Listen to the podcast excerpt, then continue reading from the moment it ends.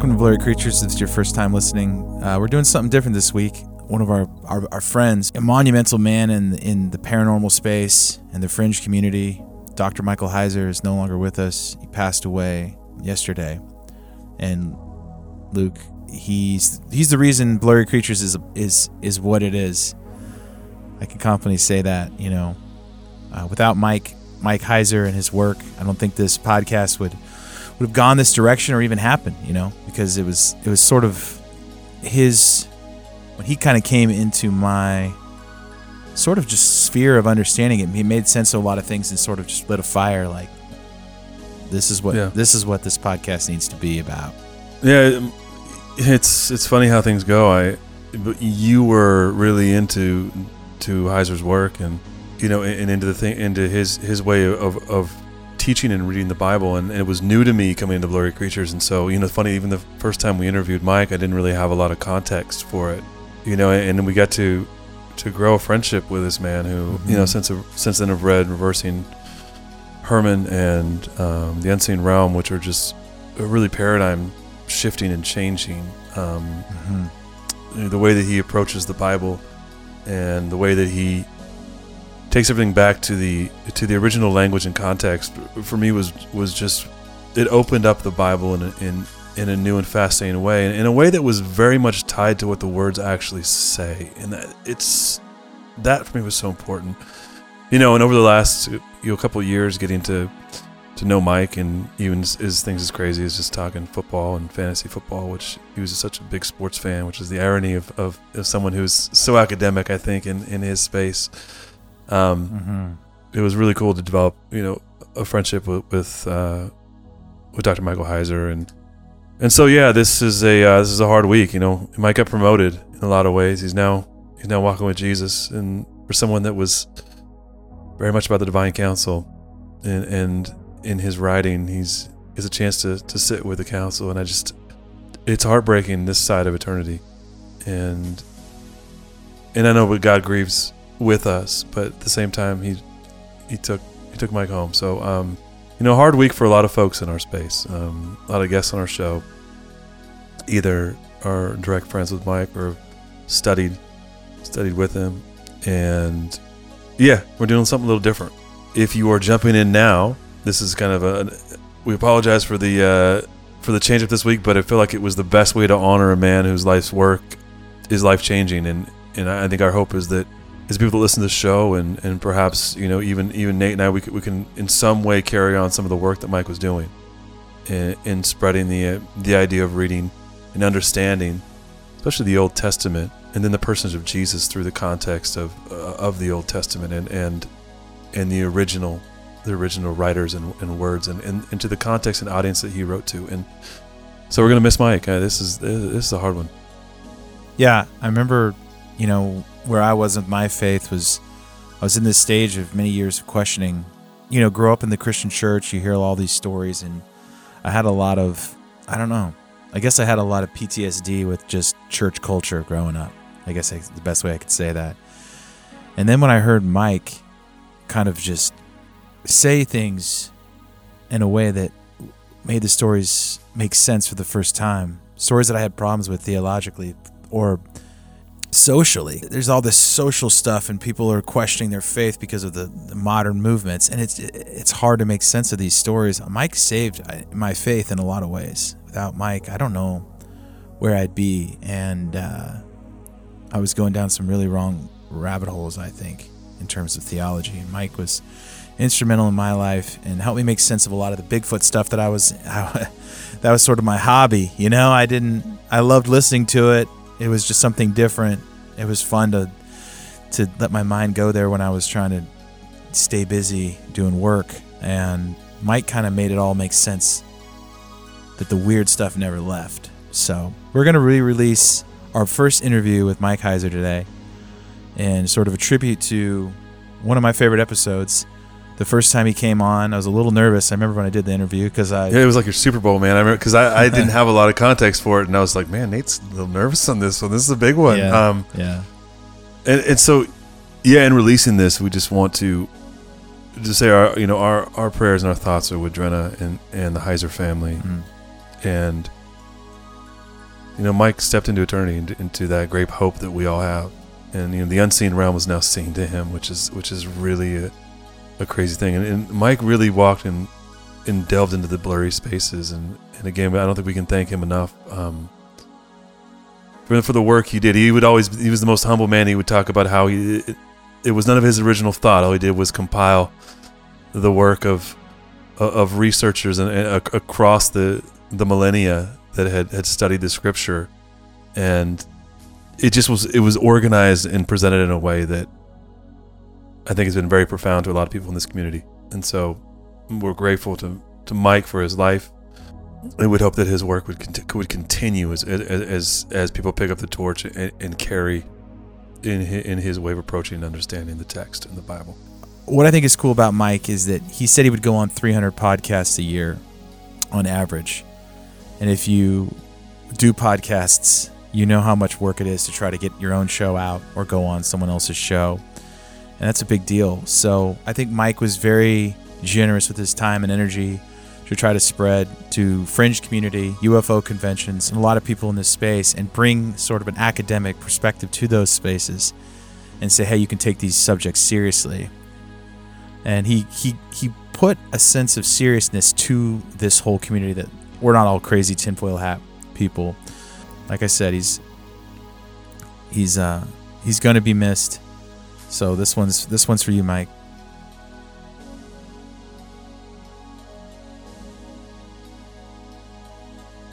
I'm going to assume at least one person is right because if one person's right, it busts the paradigm. That's really all you need. One person's right, it busts the paradigm. That's really all you need.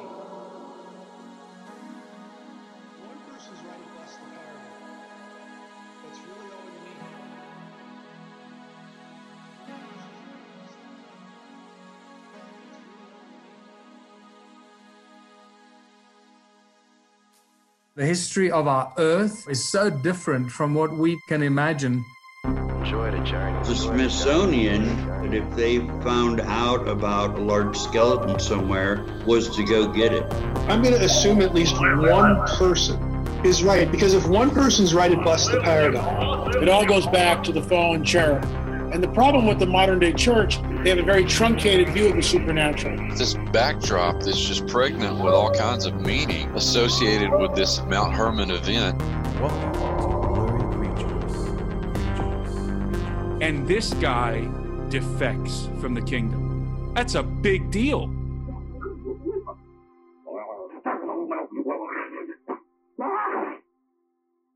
Welcome to the show, Dr. Michael Heiser. Dr. Heiser, you have a great resume. Um, you have an MA in Ancient History from the University of Pennsylvania, PhD in Hebrew Bible and Semitic Languages from the University of Wisconsin Madison.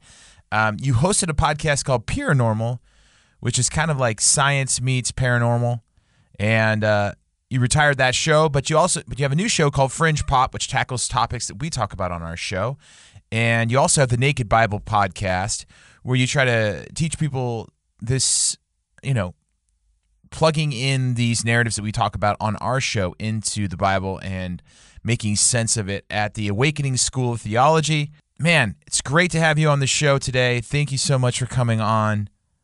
We wanted to bring you on the show because uh, obviously I think you've you've helped many of people like myself kind of reread the Bible for the first time. Like I had been listening to, I got really into Bigfoot podcasts Mm-hmm. and started listening to these stories. And then once I started listening, I don't know how, but you your episodes kind of kept coming into the things that I was listening to, and you helped me kind of connect the dots. Like my mind was open to the idea of Bigfoot. Mm-hmm.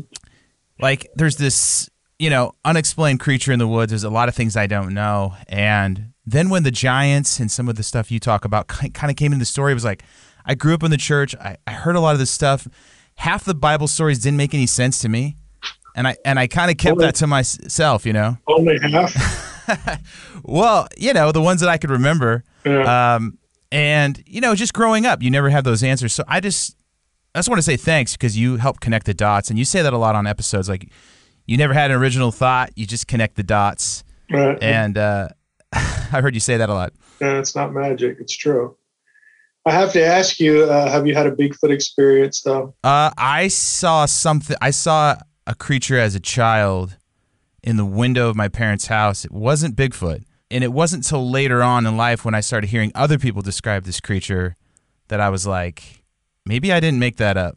Maybe, maybe I did see that. Yeah, I was wondering where the interest came from. It's it's ironic you mentioned that because I I don't know if you listen to Monster Talk at all, which is uh, it's it's a podcast about monsters, but it's it's put on by um, I don't know some skeptical society. I don't know if it's CSICOP or something else, but it's a good show. I've actually been on the show. Okay. And they they had two guys on that did a two volume uh, set research books on Bigfoot and their whole thing was they're they would classify themselves as believers but not that it's a creature yeah it's some sort of paranormal thing and, and i found the interview really interesting because i had no idea and they had very direct explicit examples of how bigfoot stuff gets reported and all the all the extraneous paranormal stuff that go with it gets left out of the accounts yeah orbs women in white you know, uh, basically their thing is if if you took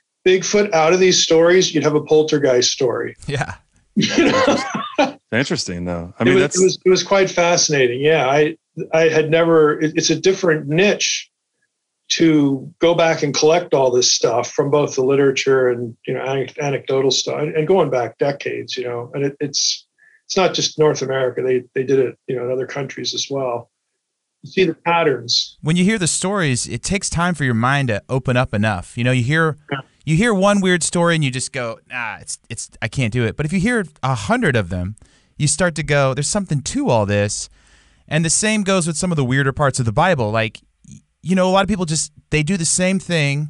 They edit out the weird stuff from the Bible, and because they just their their mind's not ready for it, right? I see what you did there. See. you're a broadcast professional right there.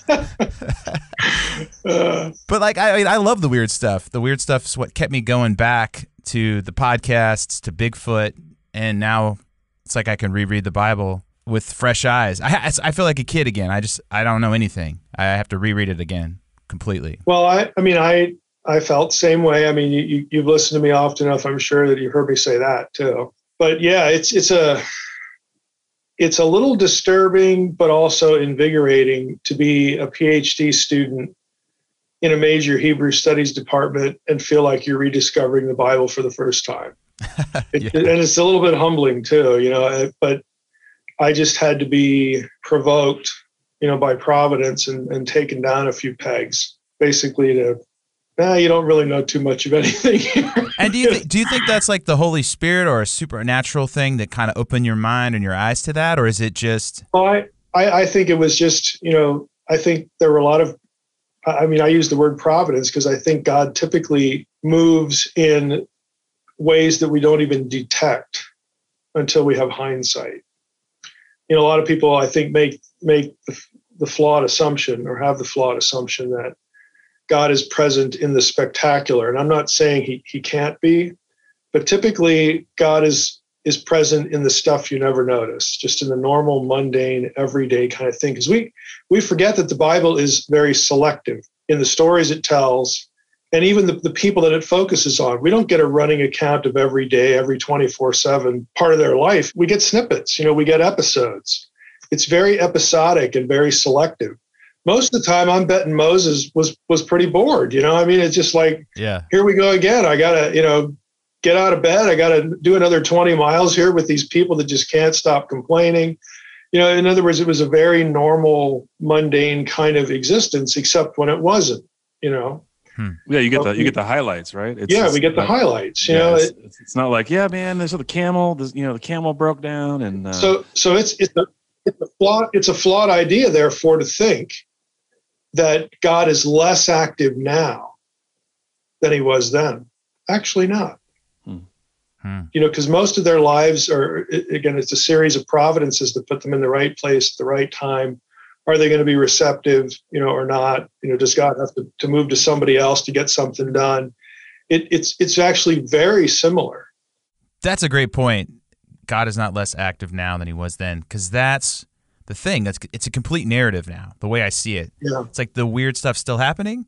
And you you do things like you go to U- UFO conferences and you kind of help sort of the amalgamation of the fringe and the academic. Mhm. Uh, You can kind of allow smart people to look into this stuff. Yeah. You kind of give them the keys, like, hey, you know, you can do this. You can actually listen to some of these podcasts and you can read some of these books. Mhm. But you also, uh, you probably don't err on the side of going too far, like, because some guys in this space Well, they I- get. I like to say I'm, and this is true. This is just, you know, if you ask me to profile myself, you know, here we go. I'm skeptical of everything, but I'm I'm willing to believe anything. You know, in other in other words, I want a data-driven argument. Period. Doesn't really matter what what's at the end of that. If it's data-driven, it's data-driven. There there we go. You know, I'm I'm I'm open to again people having very strange experiences i do as i say on my fringe pop you know youtube channel we open every episode with saying the world is stranger than we think but thinking should not be strange okay in other words you, your thinking should be coherent it should be data based you know evidence based you know critical thinking use the tools of logic tools of science when they apply you know so yeah i i, I think everything should be probed and questioned and critiqued but also be open to an outcome of all that that might be sort of out of, outside the box you know, Yeah. that you've been you know occupying for most of the time So you don't think the, the Giants were 100 foot tall? no i don't. I don't. Okay now this is a good example. How is that a data driven argument? Well it's a data driven argument if we take you know biblically and this is usually where the where the the conversation lives. Are any of them actually described in terms of their physical dimensions? Well you have an unnamed one and you got goliath okay? So you know if you're if you're reading the the goliath story you know he's the most familiar so the, the other one's just a tad bit taller potentially and, and you'll understand why i say potentially but if, we, if we're looking at the, the original you know, Hebrew text, you know, we get the Masoretic text that has him in, in terms of feet and inches, like nine feet, six inches tall. Well, that's wonderful, except that the Dead Sea Scrolls don't say that. Hmm. And neither does the Septuagint. So the Hebrew text from which the Septuagint was translated does not say that. Instead of six cubits in a span, both of those sources have four cubits in a span, which puts them at 6669. Right? And you say, well, ah, you just ruined the story for me, Mike. You know, well, in a, in a day when, according to skeletal remains, you know, and we don't we don't really have very many skeletons from the biblical period, say a thousand BC, in, in, in from Israel, archaeologically. But the ones that we have and the mummies, okay, that we have, in other words, mummified remains from at least the region, have the average height of a male at like five foot two, five foot three. Okay, so put a five foot two guy up against, you know, Too Tall Jones or, you know, somebody like JJ Watt or whatever, you know, Yeah. that's intimidating. Okay, you get a bunch of people out there who aren't warriors and they're a lot smaller against a trained army of that that's sprinkled with these dudes. Yeah. We're gonna get our butts kicked like really fast. okay. It's, So even if you no even if you err on even if you err on the side of caution, is kind of what you're saying. They're still big. they're still they're still big. You know, it, it, this is what kills me. Like you, you know, you read about these giants in ancient Egypt, okay, or or these you know some pharaohs were alien you know human hybrids, which are supposed to be connected to Nephilim. You know all this the way the bunny trail goes. We have their mummies. Okay, the mummies can be measured with a tape measure. Okay, they're you know with with one exception, there's like one pharaoh over six feet tall. I mean, it's not hard to come up with data that can either support or undermine an idea. It's just that Hmm. a lot of times people don't look for it, or they forget, you know, some things that they might want to look at. You know, th- this is just a problem with with this whole, you know, fringe community. And I I like the fringe community. I've been in it for over 20 years Yeah. and I and I'm willing to believe. Like I said, I'm I'm willing to believe anything if you have a coherent. well, well, that's a good question. What's argument? what's the strangest thing? Where, where's the line for you? Like, what's something you would say? This is the hardest thing for me to believe, but I do believe it. Like, it, at most out of the box. Uh, that's a really good question. I would have to say just the just the notion of an, an active, you know, animate supernatural world. I do believe that. In other words, I am not satisfied with a materialistic worldview at all. I don't even need, you know, Bible stuff for that. I mean, I've read enough in, in paranormal literature to to believe that you know what, it's really unlikely that everybody who reports something strange that doesn't conform to a materialist worldview that they're all lying. Yeah. That's really unlikely. Mm-hmm. So I'm gonna I'm gonna assume at least one person is right because if one person's right, it busts the paradigm. That's really all you need, and you know you you, you can test it, you know, through the rules of logic and stuff like this about what we know about science. And I, I know enough scientists, people in the hard sciences, that will will be very forthright and say science just doesn't have answers to certain questions, and by definition, it can't because of the way it operates, you know, with detecting things with the five senses and testability and all this stuff. So, you know, you, you, you throw that all, you know, into, into the mix and it's like, it's, it's a daring thing today as an academic to affirm the reality of an active supernatural world. And, I, and I'm not a charismatic either. So I, I have, you know, I have difficulties with, with, you know, certain charismatic streams, even though I have I have char- good charismatic friends that I, I just enjoy a lot. And so you're saying you're not a snake handler? I'm not a snake handler.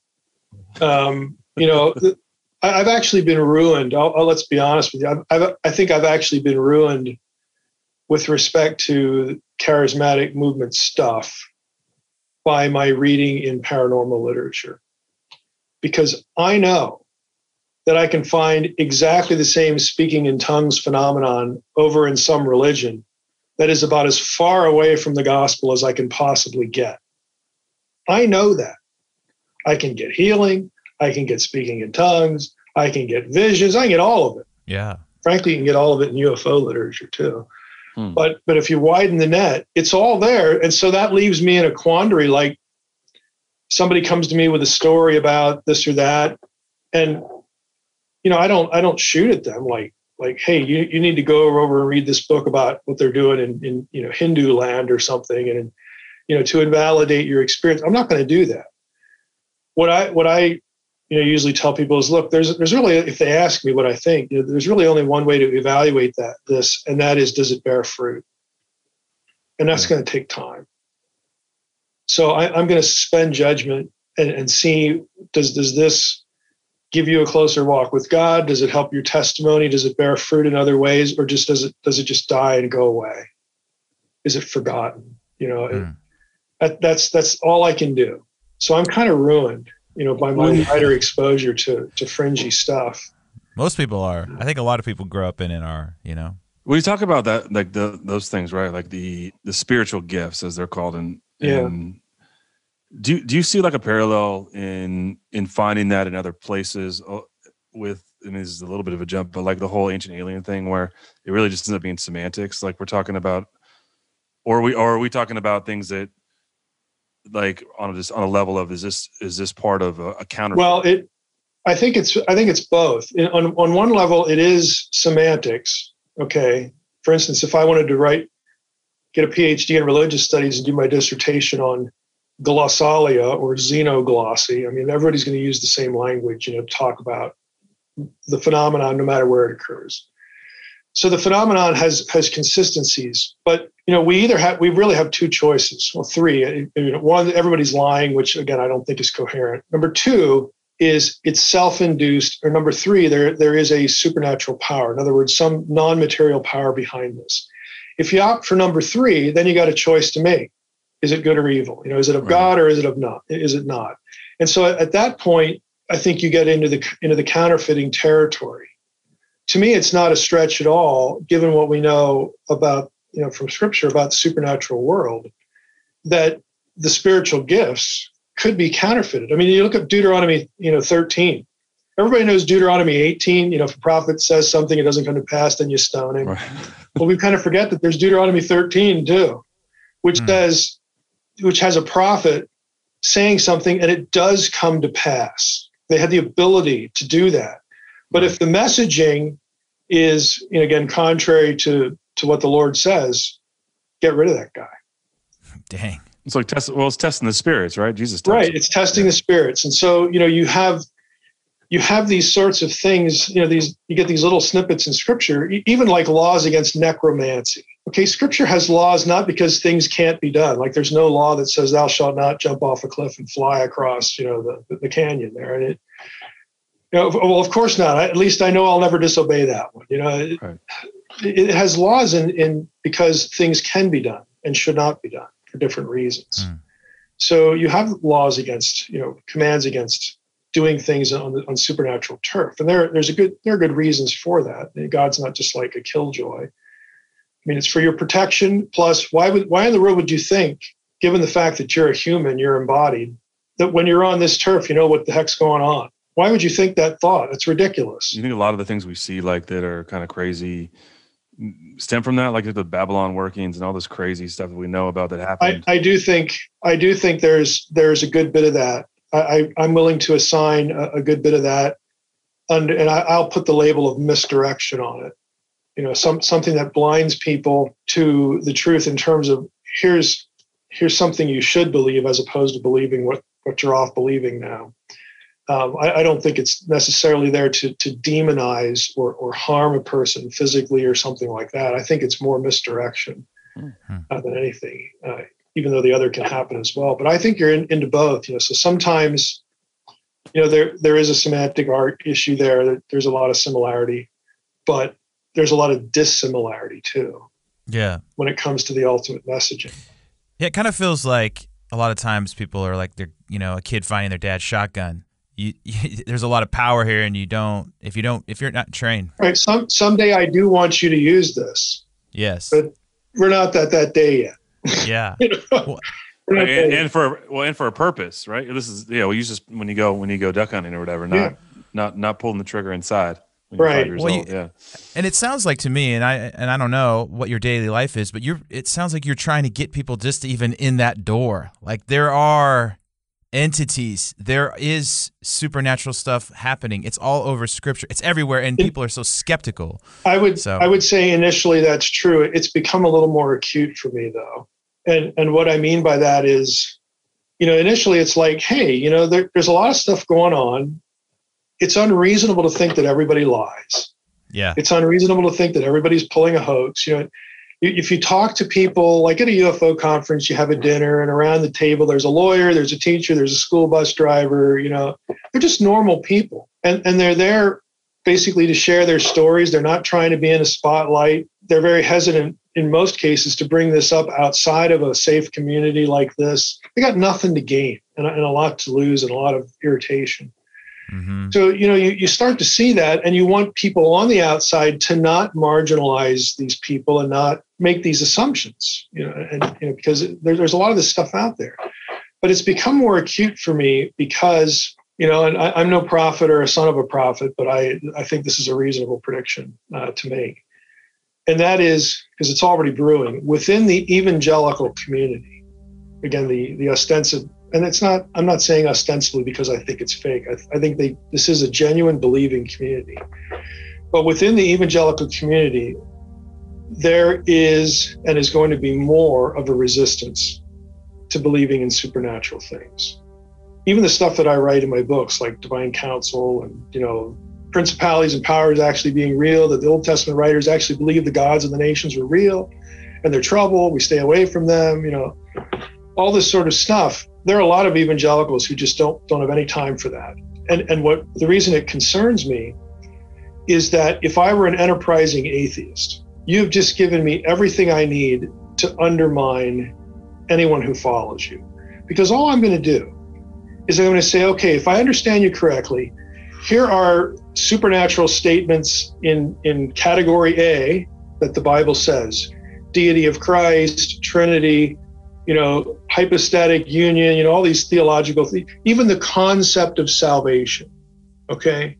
That's supernatural stuff. That's in that's in category A. And over here's category B. The gods are real, principalities and powers are those gods, you know, Nephilim stuff, sons of God, Genesis 6. So we need to embrace this, you know, category A and we can reject category B. If that's the case, well, I got a question on what basis do you do that when both categories come from the same source? if I'm going to use your argument here in category B, what's to prevent me from traversing to category A and saying that's not real either? That's not real either. That's not real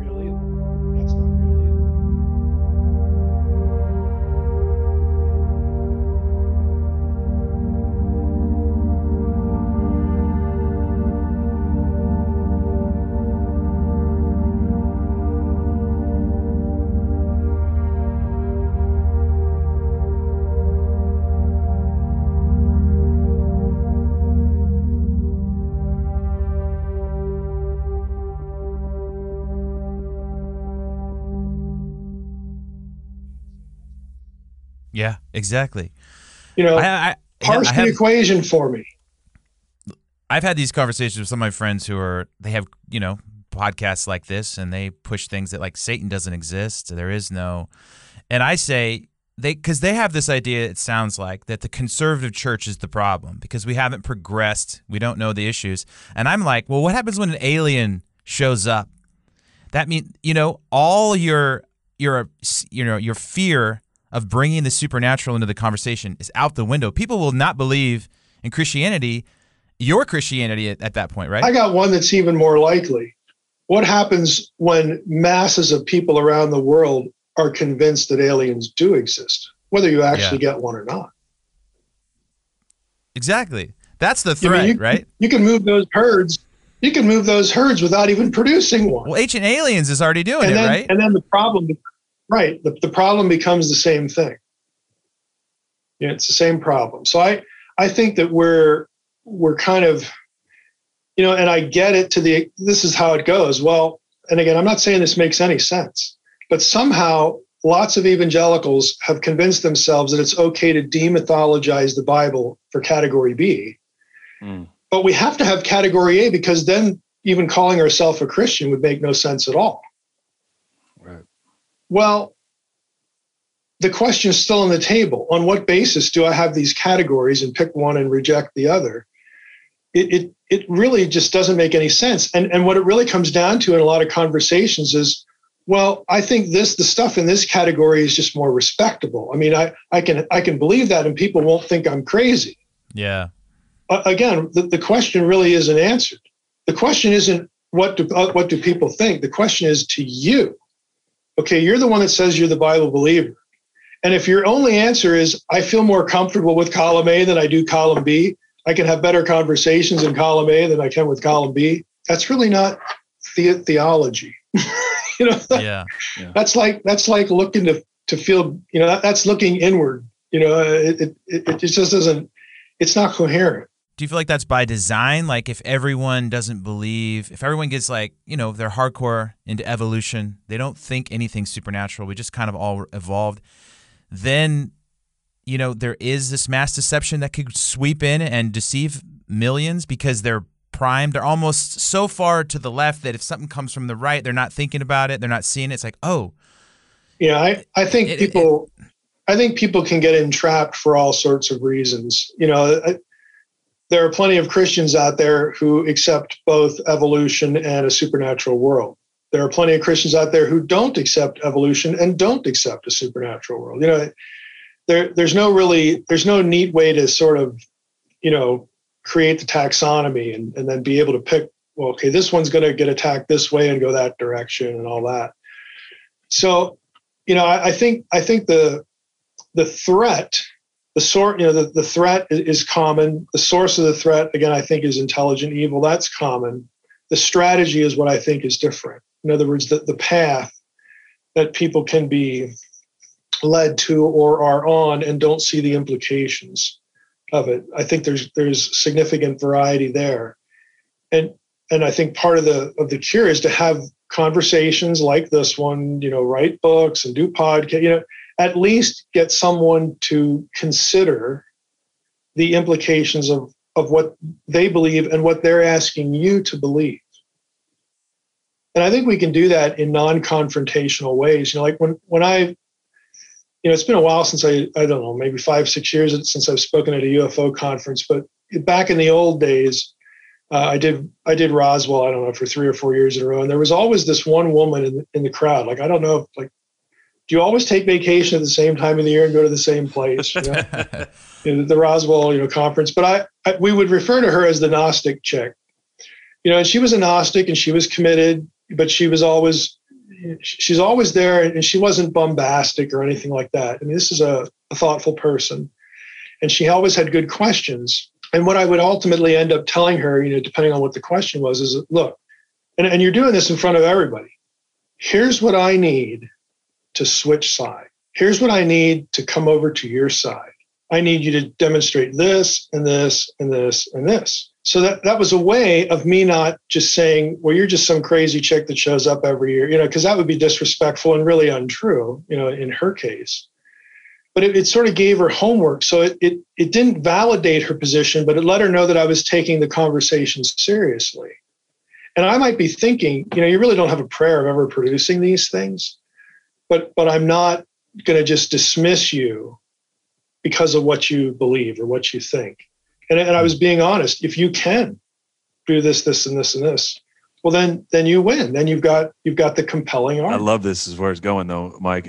If you're UFOs, what what do you if you're speaking to these UFO conferences? What aside from you know engaging with this Gnostic woman, like what what kind of what platform are you presenting when you're talking about UFOs in, in that space? I'm not familiar yeah. with, with. Well, I, I would usually get get invited to a UFO conference for one of two reasons, or maybe both.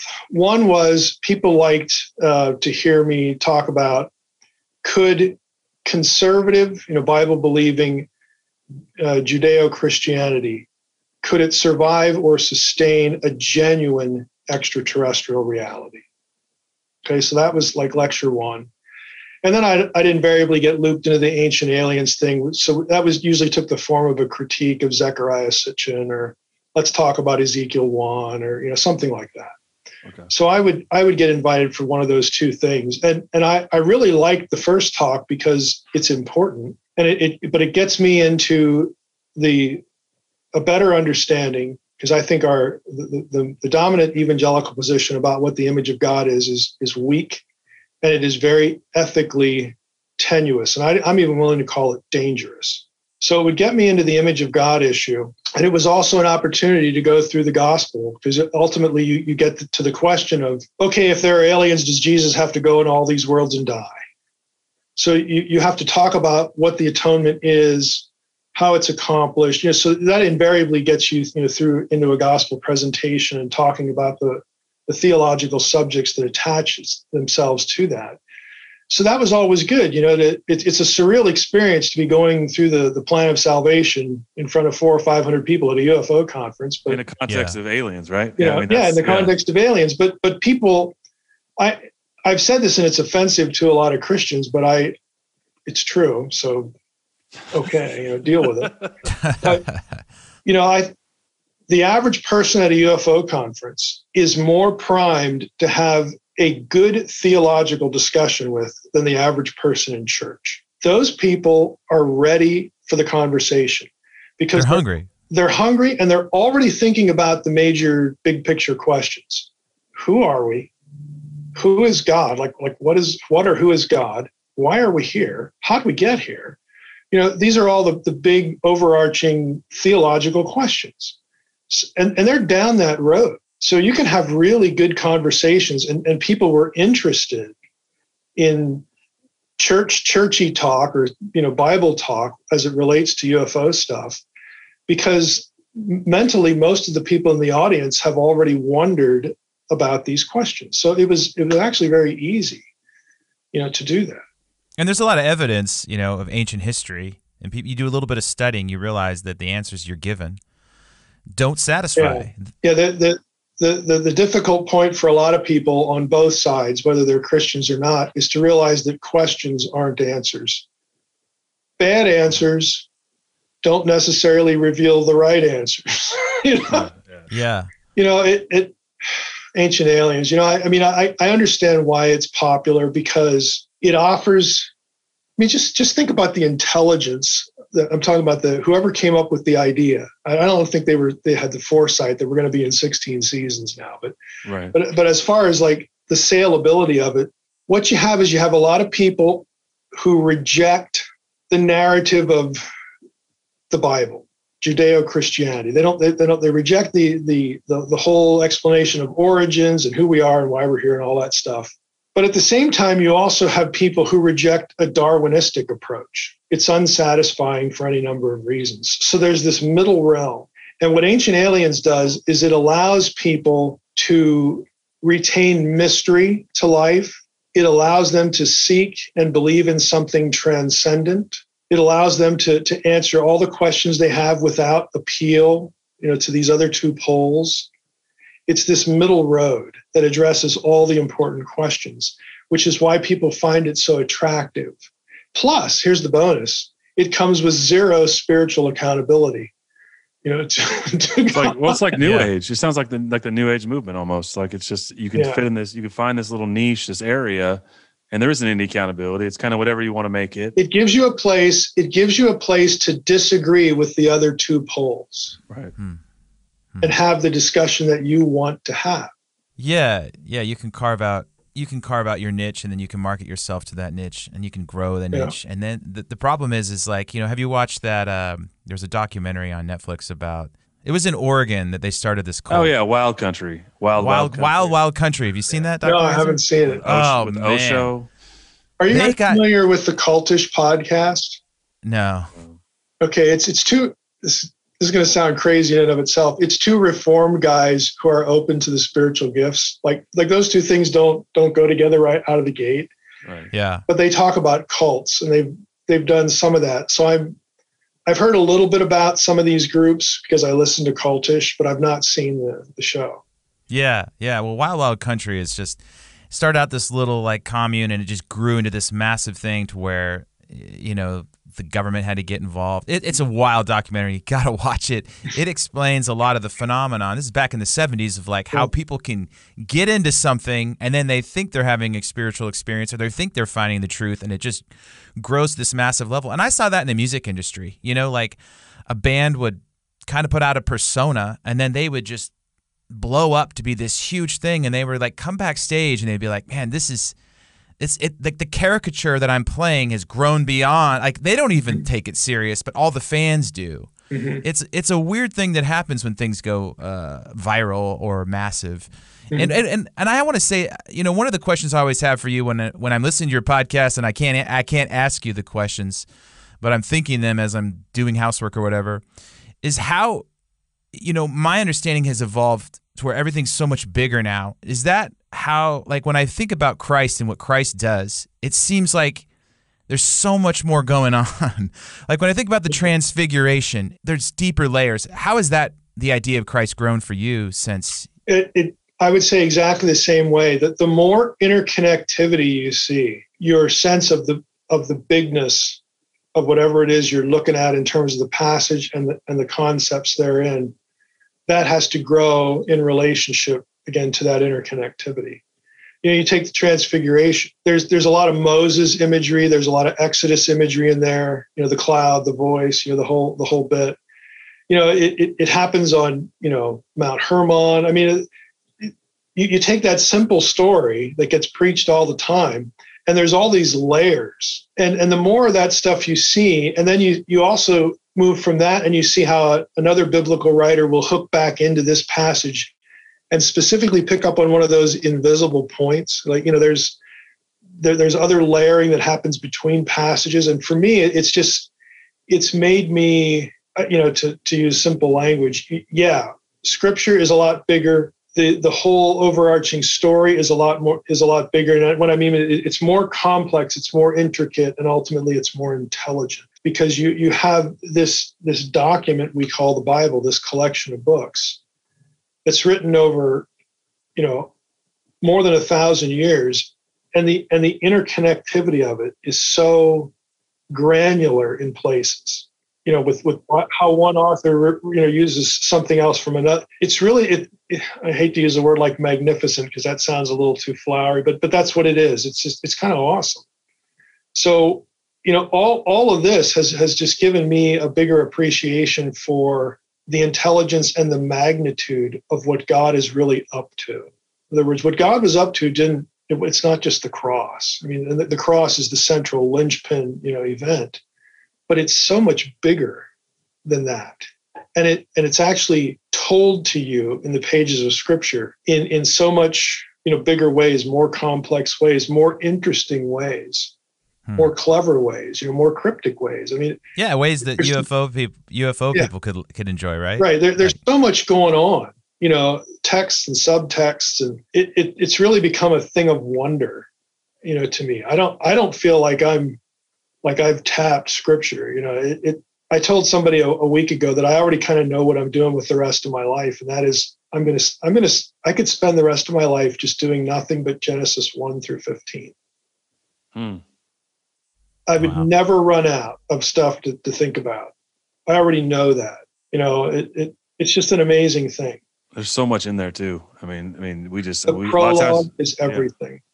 And we sit and look at just even on this show, especially just look at the, a few verses in Genesis six, which you know are a couple lines that talk about something that is such a huge topic. I know you've written on all mm-hmm. on all of it, on, on what happened on Mount Hermon, and and how that you know, like I think what's interesting, what I love what you said is that it it's the it's like the way it's woven, right? All that stuff then weaves itself in, and if you and if you understand context contextually what happens in the beginning there, you mm-hmm. see it all the way through, all the way through to Revelation. You see. Mm-hmm the threads, which I think is magnificent. a good way. I don't even know how else you would describe well, it. esoteric is the word I keep thinking, right? Like, is it written in code kind of on purpose? Like, is is is it written in a way where it's not? See that that that thought helps us comfort ourselves. but I think, and what I mean by that is, I don't know if you're listening to the Revelation series on the podcast, where John, you know, John will will be re- relaying, you know, some some piece of his vision or you know, something he saw, and and he he's he's crafting it in such a way to try to situate it within the the, the, the prophetic tradition that has preceded him. You know, he's just one of a, of a line of, of, of prophetic voices here. And so he's dipping into the Old Testament, but the way he does it to us is so messy. What I mean by that is he won't just, he won't ever have the thought, you know, I'd like to make this point, so I'm going to go cite this verse in the Old Testament. And I'm just hmm. going to stay there and you're going to be able to follow. No, that's not what he does. I like this phrase from this passage. I like that one over here. Four or five of these, throw them all in the blender, turn on the button, and you're supposed to just know where he got the stuff and why he just did that. So it's comforting for us to say, oh, it's mysterious, it's cryptic, it's esoteric like yeah. it's mystical. No, you're just not smart enough to follow this guy. He has assumed so much of his audience. He's assumed so much of a knowledge base of his readers. And the fact that you can't keep up with that, that's your problem. okay. Yeah. You, you don't get to retreat and say that John was trying to, to be obscure and mystify you. No, you feel mystified because you don't know your Bible well enough hmm. to follow. And that's really humbling. Do you think that everyone needs like their their wilderness moment in their life to read it? Do you think that you have to go through some kind of struggle before you can see what it's saying to you? Because it seems like there's just endless story of people coming to the end of themselves and then I, I do think there needs to be some conscious decision whether it's provoked by an episode or a podcast or a book or a sermon or whatever, there, there still has to be a conscious decision and it's a simple one, but it's it's a profound one and it, it can be a disturbing, troubling one. For me, you know, it was, you know, like I related Unseen Realm, the, the very first chapter, my for me it was getting provoked to read Psalm 82 in Hebrew. Okay. And as soon as you you you take the, the red pill here, you're going to be confronted with with the question of okay, am I really willing to read the Bible like an ancient person would? What, and what that means is I'm going to dispense or at least just set aside my community tradition. The, the, the way I've been taught to think about this, I'm going to set it aside and I'll, I'll come back and reevaluate it. But I'm going to take a long trip down this road, knowing that, you know, when I get far enough down, I may not revisit this, or I may only revisit part of it. And, and, and if I don't just come back full circle and say everything's the same, if I if I change some things, I could lose friendships. I could lose job. In my case, it was, is anybody ever going to hire me? Hmm. I don't fit anywhere. You know, it's like I, I, went, you know, 15 years of graduate school. Like, where, how, you know, am I going to find find work? You know, because ultimately, I'm going to. The question I'm going to ask in a job interview is, am I allowed to say I could be wrong, or no, it could be this way over here, even though our tradition looks at it this way. Do I have the freedom to do that? And I'll be honest with you, it, when you're if you're looking to be a pastor or a professor somewhere, in many places, you're not allowed to do that. Yeah. Yeah. I, have experienced that. Yeah, there's so many risks. I mean, I have people write me messages like, man, I love what you said on Twitter the other day. If I said anything like that, I'd, I would be afraid to lose my job. I mean, this extends from just people speaking their minds on social media all the way up to pastors of churches, mm-hmm. mega churches. The, the cancel culture is so much deeper and, and real than anyone even realizes.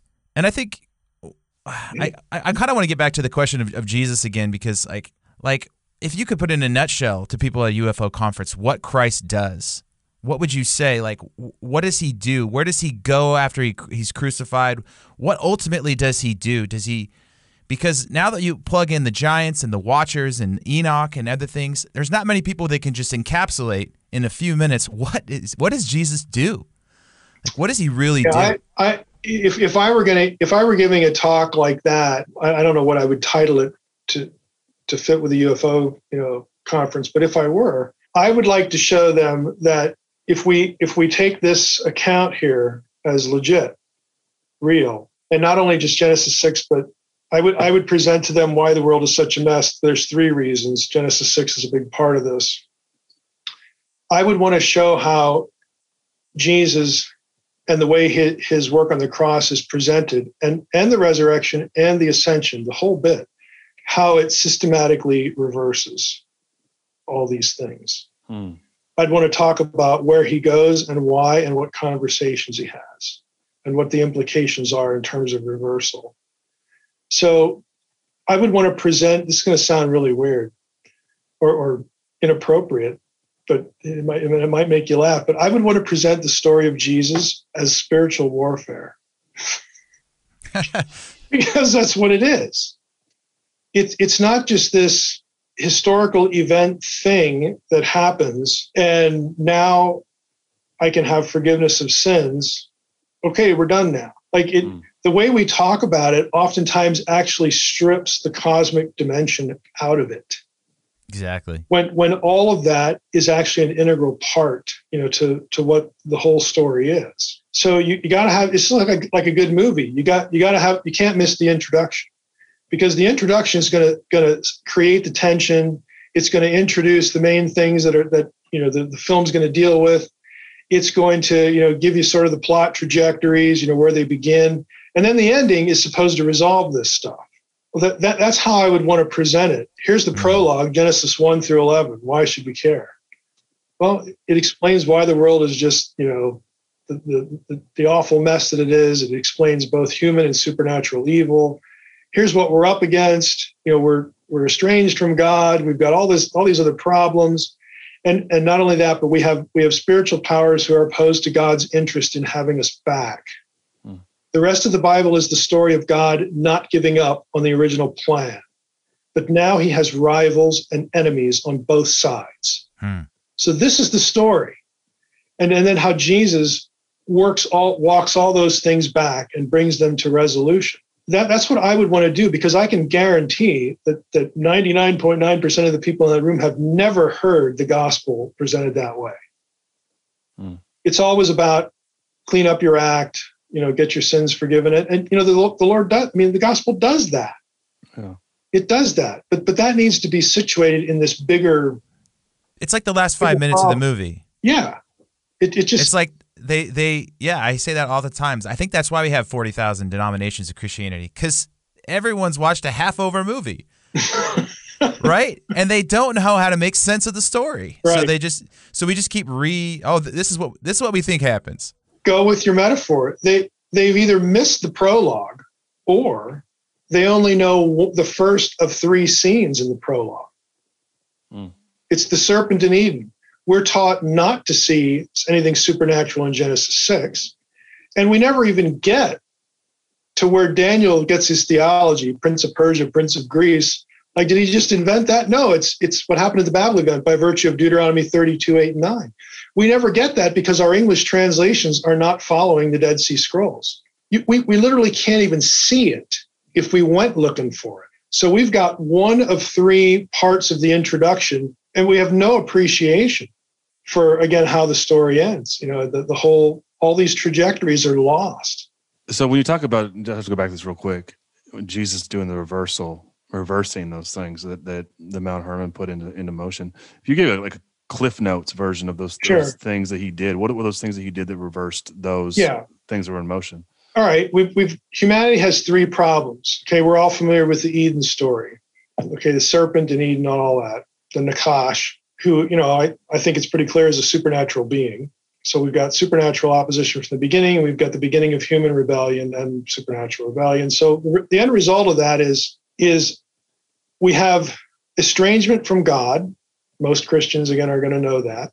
We also now have a death problem which is why the supernatural rebel is sent to the Eretz, which, yes, it does mean earth, but it's also a word for the underworld. Now we have an underworld all of a sudden. Why? Because now we have death. And every human being is going to end up there. All everything dies now. So that's problem number one. Number two is we got the Genesis 6 thing, which really isn't so much about the Nephilim and all, all the stuff we like to gravitate toward. Again, I, I discussed this at, at length in my Demons book and an Unseen Realm, but especially the Demons book. The real problem there is depravity. So, on the physical level, with the Nephilim, the people of God now have a lethal threat to deal with. And they do. The Nephilim were wiped out by the time of David, who, hmm, who wipes out the Nephilim? Moses, Joshua, and David. What do all those what do those three things have in common? They're all foreshadowings, they're types of the Messiah. Mm. The new Joshua, Yeshua, Yeah. Jesus in Greek in the Septuagint, Moses, and David. Okay. So we've, we've, we've got the physical problem taken care of, but the spiritual problem, which is a depravity problem, this goes back to what the Watchers teach people on how to be more efficiently self destructive and depraved, that continues. So that, that's, that's something that has to be dealt with. And then number three, we have the fragmentation of humanity. God divorces humanity as in a judgment. He's going to start over with Abraham, who's a new Adam, and there's parallels between Adam and Abraham and all this stuff. So he assigns the nations to other sons of God. Okay, they're placeholders. He's still interested in them because we know that from the Abrahamic covenant. It's through one of your seed that all these nations are going to come back to me. They're going to be blessed. But now we've got humanity totally fragmented and under supernatural beings that themselves enter into rebellion. We learn that from Psalm 82 and some other passages. So this is the world as it is. It's a bad place. It's mm-hmm. broken in lots of ways. So when the mm-hmm. Messiah, if you believe this, then you're thinking when the Messiah comes, he's supposed to deal with not just the fall, Genesis 3, he better deal with all this crap. Okay. Right. And so when Jesus comes, we, we see the, the, the resolution of, of the Genesis 3 problem. We have the death, burial, and resurrection. Okay. You, and, and you can't have a resurrection without some somebody dying. Okay. So the, the death is essential, which takes us to 1 Corinthians 2, where Paul says, you know, had the rulers of this world known what the what you know the fallout would have been, they never would have killed this guy. Yeah. yeah. And, and and to set that up, I, I wanted to ask you this: like, so they thought they had to kill him.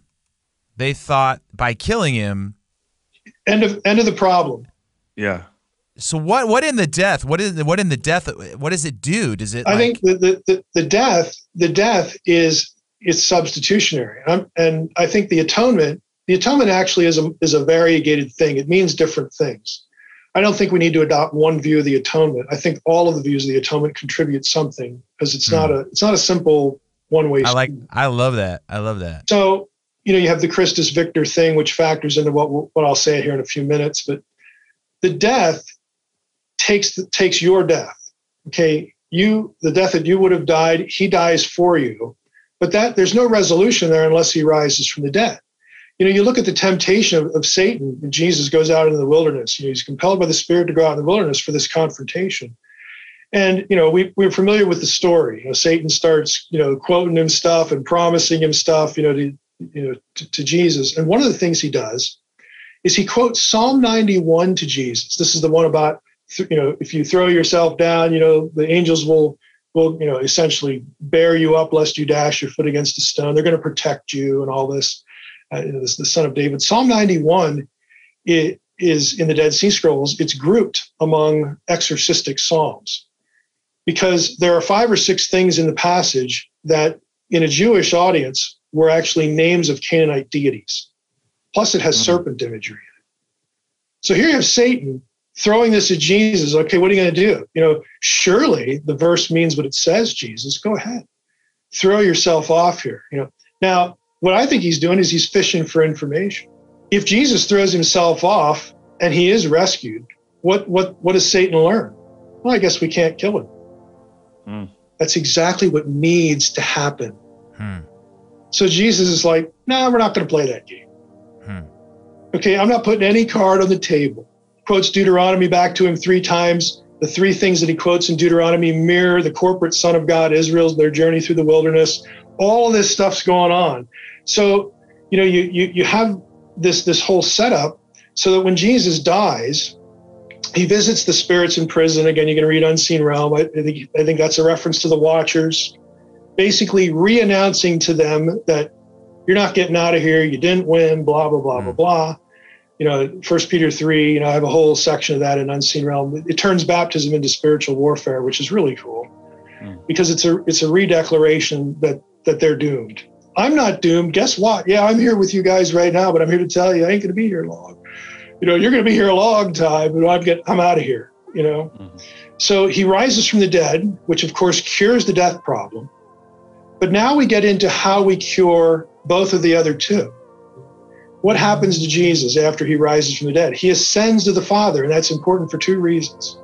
One is when I ascend to the Father, that is the catalytic moment to do what? To have the Spirit sent. What does the Spirit do? The Spirit dwells within believers now, which is a way to retard or rebut or combat depravity. Mm. Now we have the Spirit living within us. So now we're going to start to roll back okay, the whole depravity thing. And the Spirit sets you on a course of sanctification where you, be, you will become progressively more like Christ. It, it's, the, it's ultimately the defeat of depravity, your glorification. It's not just you get to have eternal life, it's also you become like Christ. And then the, the other thing it does is when, when he ascends to the right hand of God, he takes the seat that he formerly had as sovereign how do we know this? Again, there are various verses in, in, the New Testament where Paul talks about this, but one in, in Colossians, he does it in Ephesians, that when Christ ascends to the right hand of God, that is equated with the stripping away, the undoing of the authority of the powers, the principalities, the rulers, you know, the powers of darkness. Who, who are they now? Well, they're, they're the ones who rule the nations. You know, it, it, what, why does Jesus say, at, you know, when he, when he ascends to heaven to, to go do this, the last thing he, he says is the Great Commission all authority is given to me in heaven and on earth. And on earth. Okay. Well, who had authority up to that point? Up to that point. Well, it's it's the other gods of the nations because the Most High appointed them to their position. They became corrupt, but now their authority is nullified. Is nullified.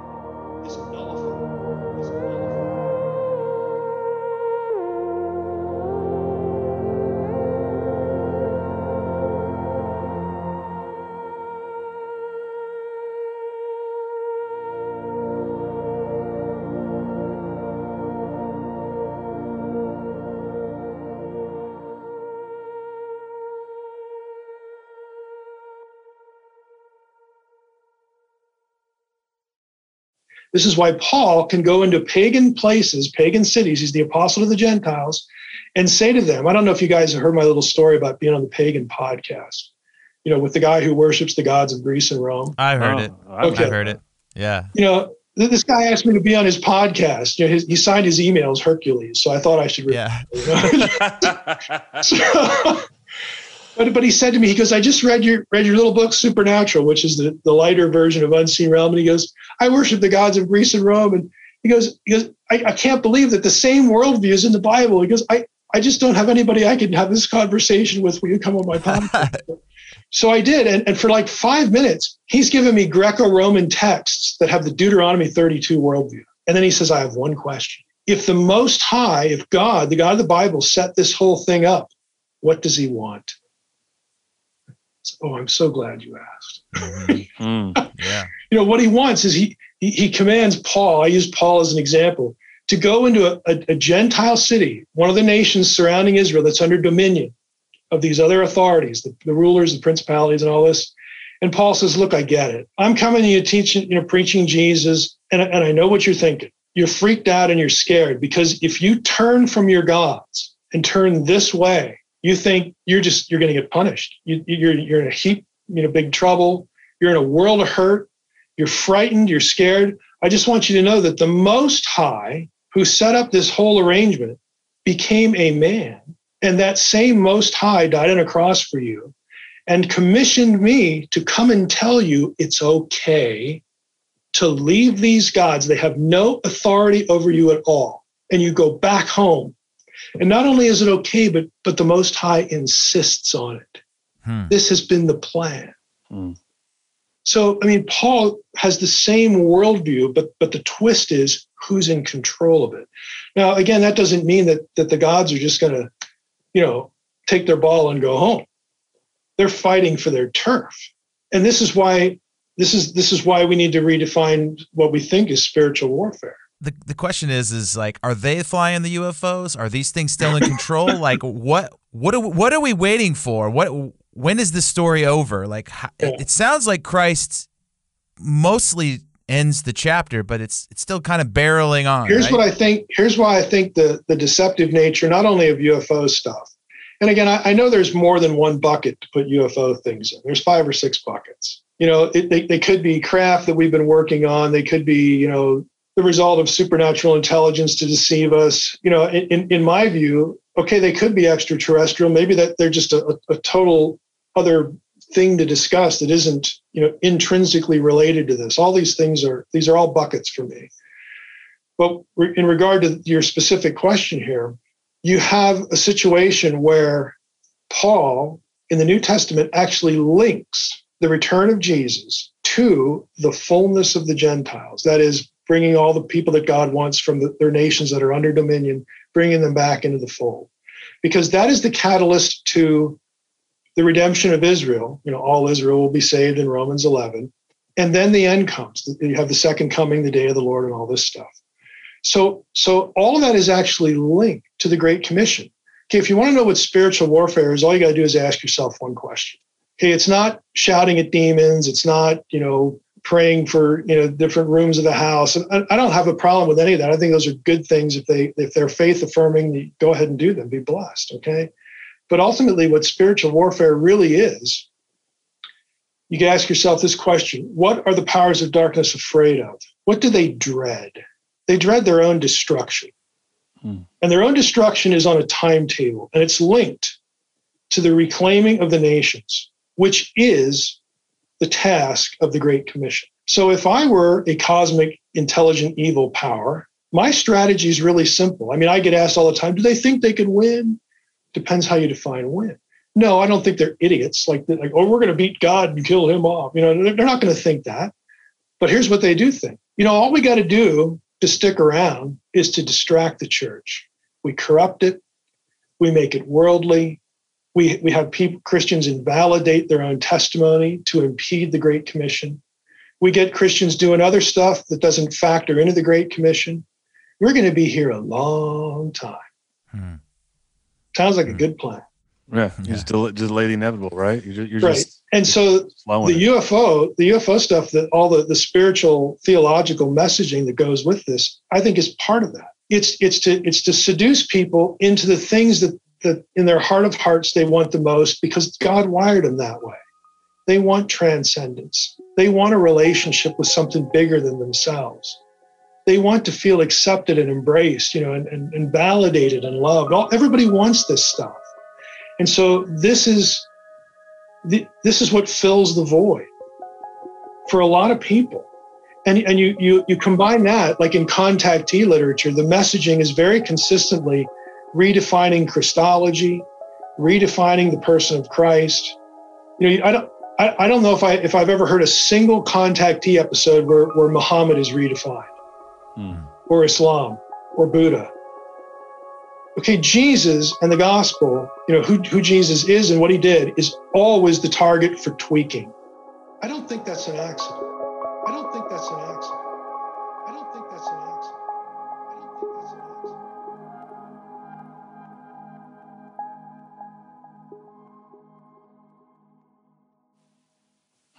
So I think in, in, in some respects, what, what we think of as the UFO stuff, especially the contactee movement and all this kind of stuff, I think it is sinister and it is demonic. I don't, I don't think everything, you know, in the UFO orbit, pardon the pun, fits into that Yeah. box. But I think it's a very significant element of this whole subject. It's very it's really interesting though because you you're right that you don't ever they don't ever go after Krishna or Buddha or Yeah. they're They not don't trying need to read redefining. Yeah They're, they're, they're not they're not going to put you back into, into they're not going to send you home to the most high. right it's not the yeah that's not the threat. You're still under dominion.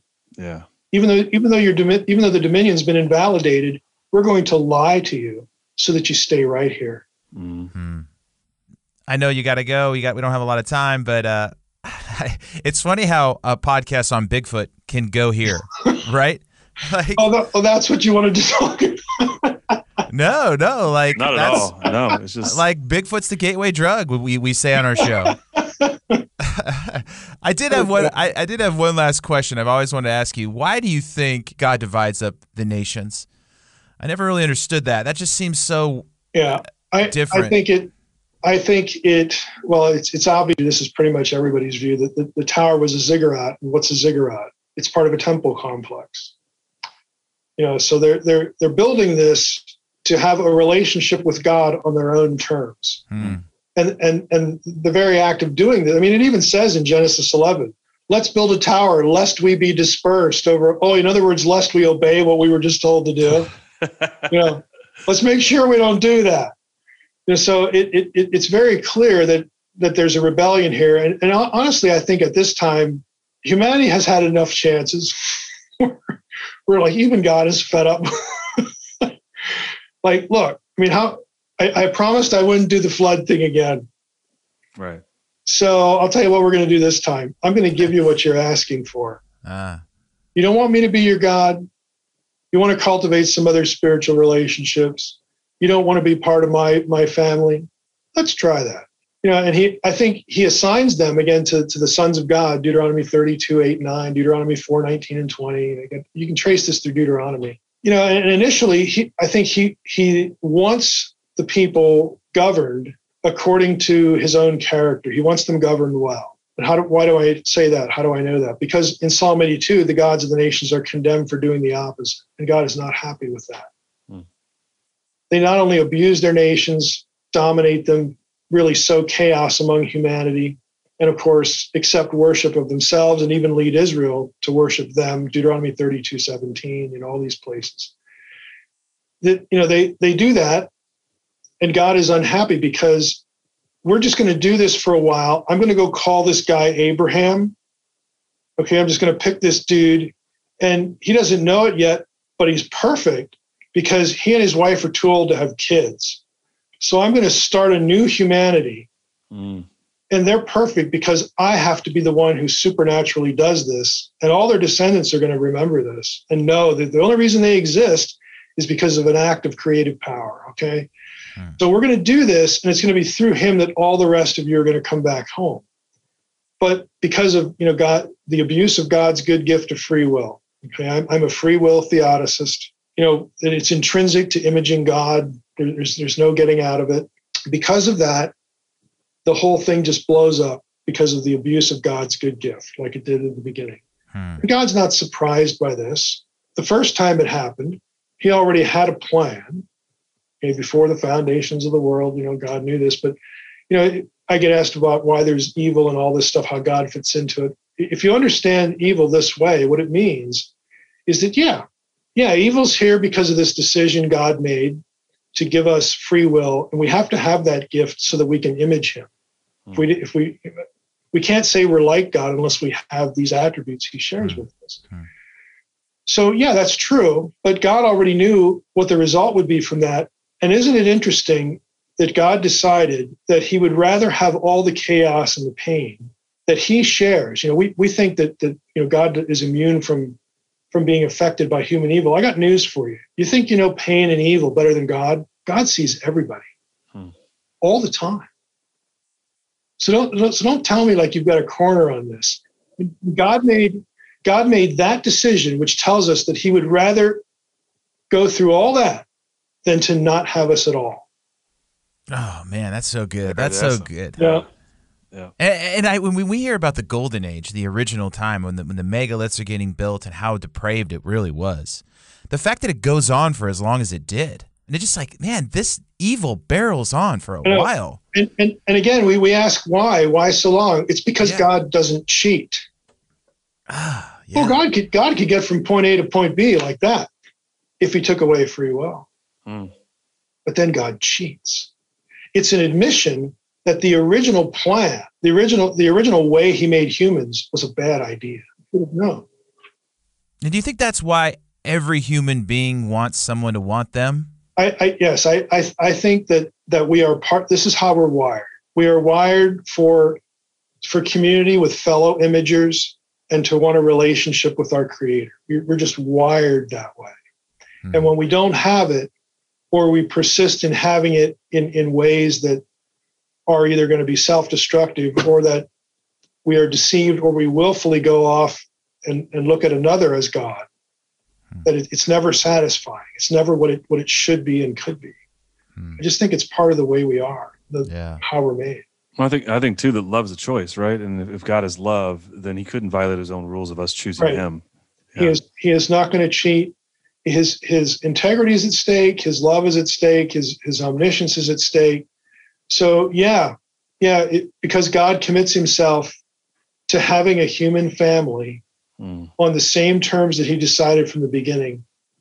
Yeah, that's going to take a while. Yeah. But you know what? You know, he's he's big enough to do it. You know, I don't want to drift off into the into the whole you know sovereignty and free will thing, but like in in in unseen realm, I talk about why foreknowledge does not necessitate predestination and it's very easy to see in, in you know First Samuel 23 when David, you know, is holed up in Keilah, and Saul finds out. He's like, David, you idiot! Keilah is a walled city. I finally got you.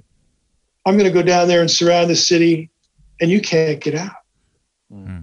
So David hears that Saul knows and that he's he's going to come down, and so he says, "Hey, bring over the ephod. I got to ask God a question. You know, like, like hurry, you know, bring that thing over here." And, and David asks God two questions. He says, Will Saul come down and surround the city? Will he come down to get me? God says, Yep, you betcha.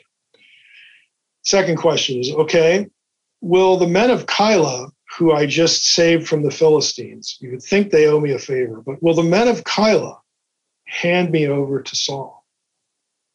God says, Yeah, they'll do that. They're going to do that. They sure will. Because th- what's the alternative? Saul's men surround the city and you starve them out. You cut off the water supplies. It's classic siege warfare. This is how it's done. So what does David do? He does what you and I would do. See ya. Okay, like I'm, I'm out here. but but what it teaches us is that God foreknew two things that never happened. Mm. David is not handed over, and Saul hears that David has left, and he, wow. he he doesn't come down to the city. Okay, got away again. So the fact that God foreknows things does not mean that they're predestined. And in fact, the, the, the Reformed creed, I mean, I, the Reformed people, this drives them nuts because of the high Calvinism. Look, your own creeds say this, okay? God knows all things real and possible if the possible if god know, knowing the possible makes them real then there really are no they're, they're only realities and if god knows alternative possibilities now we've got conflicting realities like how does that work okay god knows both but it doesn't require the predestination hmm. issue now god can predestinate things if he wants to he's allowed to do that he's god okay but he doesn't need to and so god is is operating in this kind of world and I, I always use the, the chess illustration. What's more impressive? God sits down at the table with you to play chess. God looks at you and says, going to play a game of chess today. And I just want you to know that I've predestined every move you're going to make and you're going to yeah. Okay. Well, that's really not as impressive as this conversation. God and you sit down for a game of chess, and God looks at you and says, We're going to play a game of chess today. And I just want you to know you can move anywhere you want. I haven't predestinated your moves. And I'm But he's the best chess player. I'm still going to win. Yeah, exactly. I'm still going to have my way. and sometimes in the chess game, you sacrifice your queen to win, right? Yep. And there you go. Right. Nothing like dropping a not nothing like dropping a mind grenade at the very end. Just at the very end. Here's a little. Here's a little. Just a little something for everybody to. If predestination, I mean, I love Well, it. I, man, I have so many questions. I, I, I thought the, my last thing is just real quick. Like the hang up people have is that they think, you know, a lot of people walk away from all this whole story because they think if I don't, I'm going to be burning in hell forever. Is is hell designed for these these entities that sinned?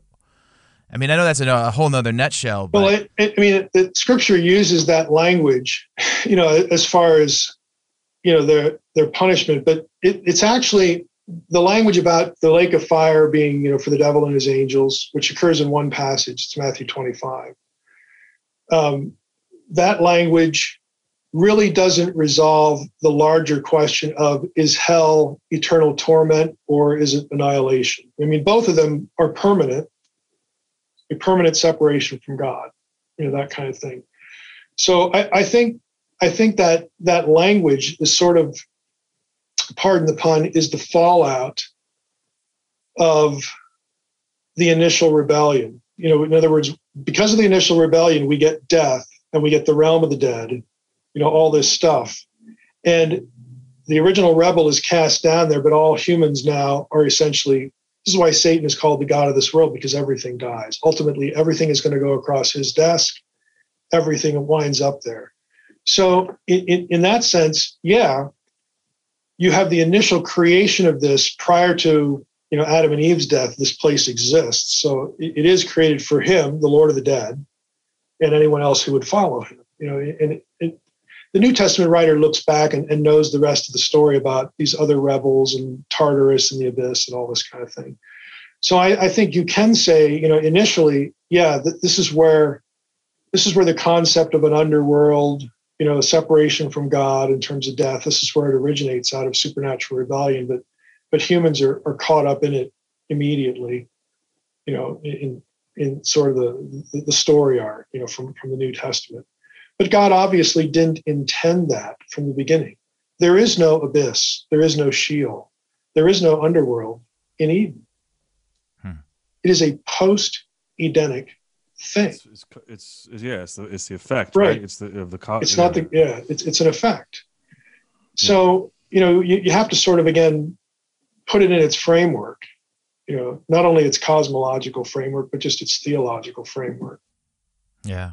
Man, well, you have to go back and watch the whole movie, and that's kind of what we've been trying to do on our show is to get people to. And you don't, said yourself, you know, prologue, man. Don't skip the introduction. Yeah, yeah. Right. And you're gonna. You said you could spend the rest of your days just in the first 15 chapters of Genesis. Dr. Heiser, thank you so much. I know you got to go. You got. Yeah. You got to. You go on 100 podcasts a year. We appreciate you coming on to our show. yeah, thank you. And yeah, uh, thanks, Mike. Dropping a lot of great ones. Just, uh, a lot of um, just things to ponder. And I know that you can combine the fringe and that's what we try to do on our show is just give people you know just the license to look into some weird things The- and the- appreciate it Those people really need to need to be welcomed, you know, to a theological discussion because their questions are inherently theological. yeah It's just there's no escaping it, and, and yeah. they're ready to have a good discussion. Whereas a lot of you know people who not in the in the fringe world or you know sort of stayed in their own tradition, they're they're not as ready. You know, it's it's as important for everybody, but the, the, the fringe community is important because they're already thinking about this stuff. yeah we'll have to have you back on if you're if you're up for it can you plug where people can get involved with what you're doing Yeah, I mean the the nerve center is dr as in doctor msh my initials drmsh.com. That pretty much you know has links through tabs to all the other stuff that I'm doing. Um, the books, you know, any any of my books you can get on Amazon. Uh, please include my middle initial, Michael S. Heiser. Believe it or not, there's a there's a Michael A. Heiser out there who has written one or two you know Bible study things. That's not me. Okay. Yeah, but you'll, if you see Unseen Realm, you know you'll you'll know um, that you got the right guy. So Amazon's good for that, but yeah, the, the homepage will link to the podcast, Naked Bible Podcast. I, I, I have a YouTube channel, Fringe Pop three two one, you know that we, we we discuss you know thinking about fringe things. So all that PEERanormal is another podcast. We've only got like 15 episodes of that, but we'll we'll, we'll try to do another one or two of those where we we discuss paranormal stuff from the perspective of peer reviewed literature and science. Because there are actually scholars who, who are into these topics, but you know, we kind of do that, but we're not that smart. So yeah, we're not scholars yet. Well, we, we just build off you know, some research or some experiment somebody did. You know, a lot of Yeah. people don't realize that stuff's published. Like it, it it's for real. Like it, it made it into a journal. You know, right? so we, we like to do that too, but you know, just create multiple entry points. I have fiction, the facade, and and the sequel is the portent, where it's it's paranormal fiction, but it's also very theological. Hmm. So yeah, any of those things. I love it, and I love that you've Awesome. I love that you've found a way not to get canceled. You've you know what I mean? Like Not you yet. you can talk about the weird stuff, and you've you've built a big following, and it's really encouraging. It helps a lot of people like myself who just kind of got into this progressive read of the Bible, and I was just so off. It was. Yeah, I'm wasn't thinking fun. if I can get into the Illuminati, then that's I'll be cancel proof. Uh, uh, hey, if that if that happens, we'll just get get us in too. We want to Yeah. we want to be moles. Yeah, we yeah, wanna I, know what's I, going I on. can be a reference on your application. Perfect. It would just teach us the handshake on the sly. Yeah. And if you had to say yes or no, is Bigfoot out there? Oh gosh. Yeah, he, he's out there in some form.